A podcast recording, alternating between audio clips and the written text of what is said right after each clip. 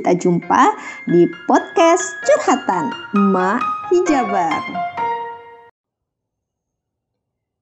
Mus'ab bin Umar bagian pertama Kisah perjuangan remaja paling tampan dan kaya.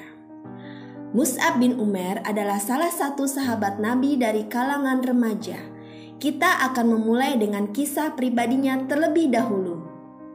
Mus'ab bin Umar Dia adalah remaja yang terkenal paling tampan dan punya semangat yang tinggi para ahli sejarah melukiskan semangatnya dengan kalimat seorang warga kota Mekah yang mempunyai nama paling harum. Mus'ab lahir dan dibesarkan dalam kesenangan. Tak ada satupun anak muda di Mekah yang beruntung dan dimanjakan kedua orang tuanya seperti yang dialami Mus'ab bin Umar. Ia biasa hidup dalam kemewahan dan sering menjadi bahan pembicaraan di antara gadis-gadis di Mekah. Ia pun selalu menjadi bintang di berbagai acara-acara. Wow, sungguh kisah hidup yang penuh pesona. Ia diberi gelar oleh kaum muslimin dengan nama Mus'ab yang baik. Ia menjadi pribadi muslim yang tangguh dengan ditempa oleh Islam dan dididik oleh Muhammad SAW. Inilah kisahnya. Suatu hari, Mus'ab bin Umar mendengar berita yang telah tersebar luas di kalangan warga Mekah mengenai Nabi Muhammad SAW. Muhammad mengatakan bahwa dirinya telah diutus Allah sebagai pembawa berita suka dan duka, sebagai dai yang mengajak umat beribadah kepada Allah yang Maha Esa. Semua berita di Mekah terpusat pada cerita tentang Rasulullah dan agama yang dibawanya. Ada berita bahwa Rasulullah bersama pengikutnya biasa mengadakan pertemuan di Bukit Sofa, rumahnya Arkom bin Albil Arkom. Sore hari, ia pergi mengikuti rombongan pengikutnya Rasulullah. Ia pergi ke tempat Rasulullah sering berkumpul dengan para sahabat untuk mengajarkan ayat-ayat Al-Quran dan membawa mereka sholat beribadah kepada Allah Ta'ala. Baru saja Mus'ab duduk, ia langsung terpesona dengan ayat-ayat Al-Quran yang mengalir dari kalbu Rasulullah, bergema melalui kedua bibirnya dan sampai ke telinga, meresap ke dalam hati para pendengarnya. Mus'ab terpesona dengan kalimat Rasulullah yang tepat sasaran ke dalam hatinya. Hampir saja anak muda itu terangkat dari tempat duduknya karena rasa haru dan gembira. Tetapi Rasulullah mengulurkan tangannya dengan kasih sayang dan mengurut dada pemuda yang sedang panas bergejolak hingga tiba-tiba menjadi sebuah lubuk hati yang tenang dan damai. Layaknya lautan yang teduh dan dalam pemuda itu telah beriman dan berislam. Hunas binti Malik adalah ibunda Mus'ab yang berkepribadian kuat dan pendiriannya tak dapat ditawar. Ia wanita yang disegani, bahkan ditakuti. Ketika Mus'ab masuk Islam, tidak ada satupun yang takuti kecuali ibunya sendiri. Ia pun segera berpikir keras dan ambil keputusan untuk menyembunyikan keislamannya sampai terjadi sesuatu yang dikehendaki Allah. Waktu pun terus berlalu. Mus'ab senantiasa bolak-balik ke rumah Arkom menghadiri majelis Rasulullah. Hatinya bahagia dengan keimanan dan ia bersedia menebus amarah murka ibunya yang belum mengetahui berita keislamannya. Akan tetapi di kota Mekah tak ada rahasia yang tersembunyi, apalagi dalam suasana seperti itu. Kebetulan seseorang yang bernama Usman bin Tolha melihat Mus'ab memasuki rumah Arkom secara sembunyi. Di hari lain, ia melihat Mus'ab sholat seperti Muhammad SAW.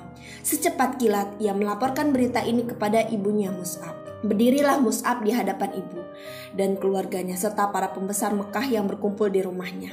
Dengan hati yang yakin dan pasti, ia membacakan ayat-ayat Al-Quran yang disampaikan Rasulullah untuk mencuci hati nurani mereka dengan hikmah dan kemuliaan.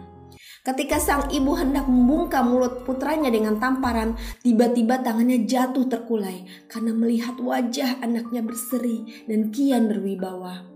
Perasaan keibuan membuatnya terhindar dari memukul dan menyakiti putranya. Akhirnya, putranya dibawa ke suatu tempat terpencil di rumahnya, lalu dikurung dan dipenjarakannya amat rapat. Mus'ab tinggal dalam kurung dalam waktu yang cukup lama sampai beberapa muslim hijrah ke Habsyi.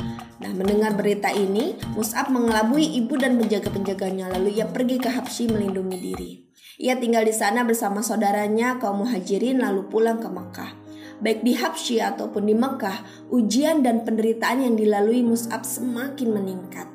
Pada suatu hari, ia tampil di hadapan bersama beberapa muslim yang sedang duduk di sekeliling Rasulullah SAW.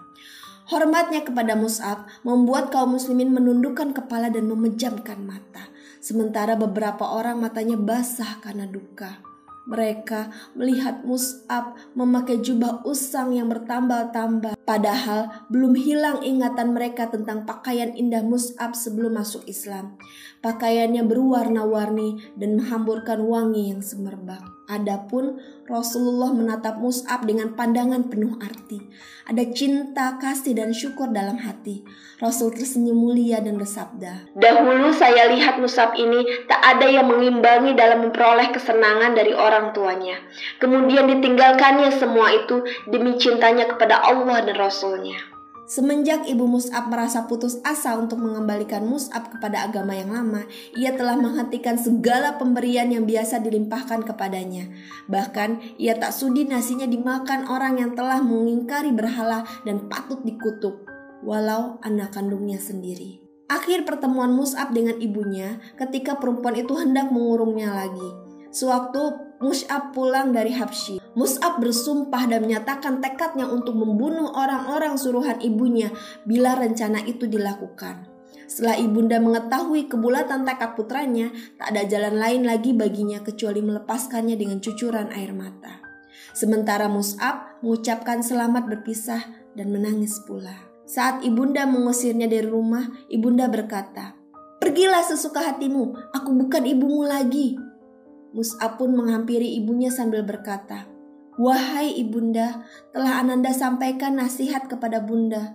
Ananda kasihan kepada bunda. Karena itu, saksikanlah bahwa tiada Tuhan melainkan Allah dan Muhammad adalah hamba dan utusannya.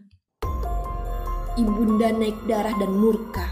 Demi bintang, sekali-kali aku takkan masuk ke dalam agamamu itu.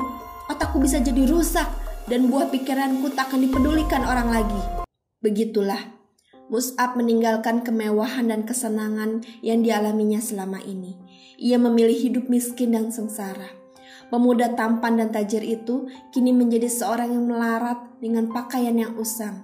Hidupnya sehari makan dan beberapa hari menderita kelaparan. Namun, jiwanya yang telah dihiasi dengan akidah suci dan cemerlang telah mengubah dirinya menjadi manusia lain. Ia menjadi manusia yang dihormati, penuh wibawa, dan disegani.